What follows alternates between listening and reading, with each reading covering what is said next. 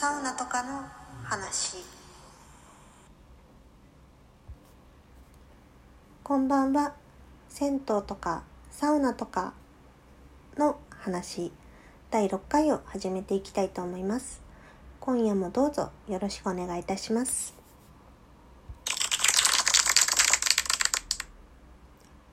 このラジオトークは温浴施設が大好きな女子。アルファベット小文字で I アットマーク IIXXX アンダーバー XX がお送りする銭湯とかサウナとかについて自由に話すトークです。もしよかったら、ながら聞きのお供にしてください。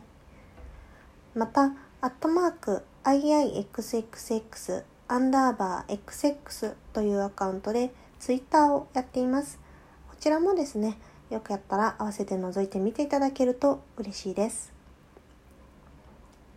さて、えー、前回ですね、第5回、ロスコの回ですね。あの、恐る恐るですね、この回は大丈夫かなと思いながら放送したんですけれども、のいろいろな方々からあのご意見、ご感想、またはいいねやリツイートをいただきましてありがとうございます。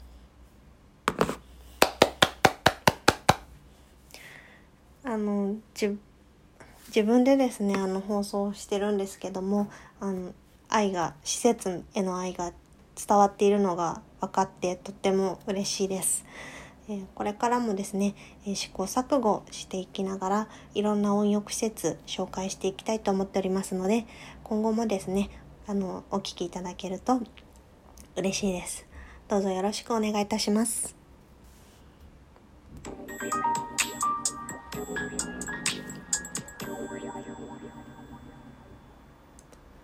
さて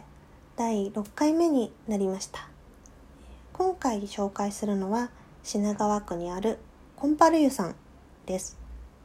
えー、コンパル湯さんはですねあの今 BS 朝日で放送している「サウナをめでたい」という番組に登場したりまたですね小杉湯の番と円屋さんの書籍「銭湯使い」というね本にも載っていてあの業界ではですね話題の銭湯です。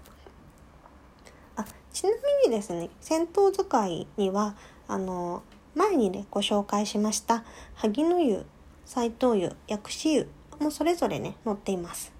あの、銭湯使いに載ってるのはね、都内の銭湯が中心になるんですけれども、いくつか地方の銭湯も載ってるのかな。たくさんのね、銭湯が紹介されてますので、あのもしよかったらですね、あの、お手に取って読んでいただけたら、あの、素敵な本だなと思うので、嬉しいです。読んでいただけたら嬉しいです。またですねあの萩野湯の炭酸泉にはですねこの銭湯使いに載っていない銭湯の使いがたくさん貼られているのでもしですね行かれる機会あったらですねあのお風呂に入っている時に眺め使いを眺めて楽しんでいただけたら嬉しいなっていうふうに思います。ではではですね、えー、コンパル湯のアクセスご紹介していきましょう、えー大崎駅から徒歩8分オフィシャルでは徒歩8分になってますね。もしくはですね都営浅草線の戸越駅または、えー、東急池上線の戸越銀座駅もしくは大崎広小路の駅からですね8分から10分ぐらいです、えーあの、戸越銀座のね、駅、駅周りはですね、有名な商店街、あの、戸越銀座商店街があるところでですね、その商店街の中に戸越銀座温泉っていう、あの、日、日替わりのね、お風呂が、あの、男性の浴室と女性の浴室が日替わりで入れるお風呂なんですけれども、そこが結構有名な銭湯です。えー、そこはですね、えっと黒湯とか露天とか、まあ、サウナがあってですねかなりあのこちらも有名な銭湯なので、まあ、もし機会があったらですねあの行かれていただけると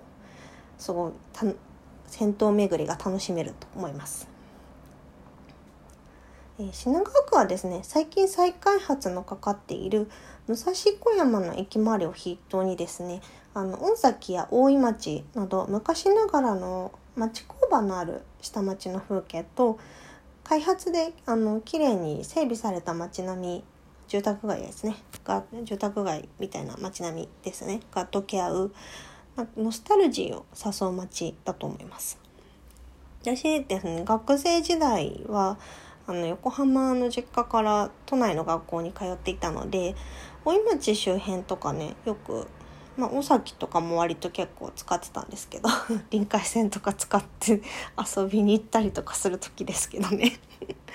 そう、結構ね放課後で友達とお茶したりして懐かしい記憶がいくつも残る街ですね。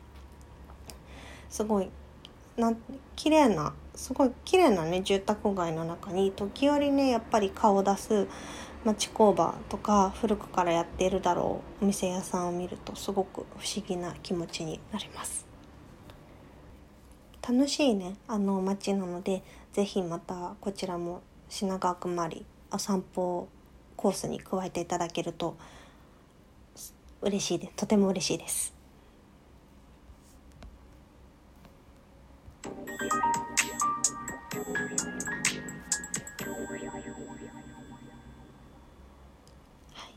ではでは、えー、コンパル湯の浴室紹介行ってみたいと思います。えー、コンパル湯はですね、あの男女の浴室の作りは左右対称で多分同じだと思います。あの町のお風呂屋さんっていう感じでね、本当にシンプルなあの浴室です。お風呂自体は、えっと、熱湯とぬる湯であと水風呂サウナ以上っていう感じですね。でもともとですね熱湯とぬる湯になってるところはあの温度差がなくてなかったんですよ。あのジェットバスのある広い浴槽とそうでない浴槽の違いしかなかったと思うんですけどか確かに去年実験的に熱湯とぬる湯になってからお風呂の温度が選べるようになったのですごいね温度差を楽しみたい派の私としてはすごく嬉しい変化です。またですね、ここのサウナは、えっと、サウナ、水風呂、休憩スペースがですね、一箇所に固まってて、動線がいいことで有名です。水風呂はね、最近温度が低めになりました。多分だけど。この前行った時は16度から17度くらいだったんですよ。でもなんかもともとは多分18度から20度ぐらいじゃなかったかなって思ってたので、あのさそう水風呂のね温度がね下がったのっていうのとここはねあのバイブラがないのですごくゆっくり入れる水風呂です。でもしかしたらね私この間ちょっと確認しなかったんですけどあの水風呂の深さが深くなったっていう若干ねなんか深くなったというお話だったのでそれですごい水風呂が冷たく感じたのかもしれません。そんな感じでね結構そのコンパル湯さんはいつもね行くたんび行くたんびにすごいいろんなところが変化していてその次は何が変わってるんだろうなっていうところがすごい楽しみになる銭湯ですね。それで、えー、88度の女湯のサウナです。えー、88度の女湯サウナはですねあのテレビも BGM もない瞑想サウナなんですね。でよっぽどですねグループで来てるサウナさんたちと出くわさなければすごく静かに入れるあの都内だと貴重なサウナです。あのここはですねコンパル湯のお客さんは女湯は結構何て言うか多分お客さんも静けさを楽しみたい人が多いのですごいサウナ室が人数がね入ってても静かなんですよね。で人が入ってきても結構その目と目を合わせて黙礼するぐらいでまあ本当に話す人ほとんどいません。シーンとしてます。みんなねそれぞれの自分の思考とかなんか世界とかを楽しんでいるのが分かってですね、まあ、自分もそういう風に入れるのですごく心地よいサウナです。またですねあのマットが一人一人貸し出し式になってるのもすごくね嬉しいポイントですね。でコンパル湯はですねすごく優しい銭湯だと思います。あの浴室にはちびっこ向けのお風呂のおもちゃがあったりとかあの固定のシャワーヘッドが少し高めに作られたりとかまたですねあの浴室に展示タイルがついてたりしてですね心配りをすごく感じるお風呂屋さんですね。あの展示タイルはですねあ多分昔以前いらしてたお客さんの中にそのロービジョンの方がいらっしゃってその方がいらっしゃったので展示入るタイルを貼ったっていう作ったっていう話だったので本当にあのお客さんに本当に向いてるお風呂屋さんだなと思ってすごいなと思っています。でまたですねロビーの畳のスペースの一角もすごいなんとなくねくつろげるあったかい雰囲気で本当にねなんかお店がお客さんの方向いてるしお客さんも居心地よさそうにしてでなんかほっとするね素敵なお風呂屋さんなのでぜひぜひですね遊びに行ってみてください。あそれからですねあのここのレンタルのバスタオルは池内オーガニックっていうねすごい有名なタオルなんですけれどもそこのふわふわバスタオルなのでぜひタオルの使い心地を楽しんでほしいです。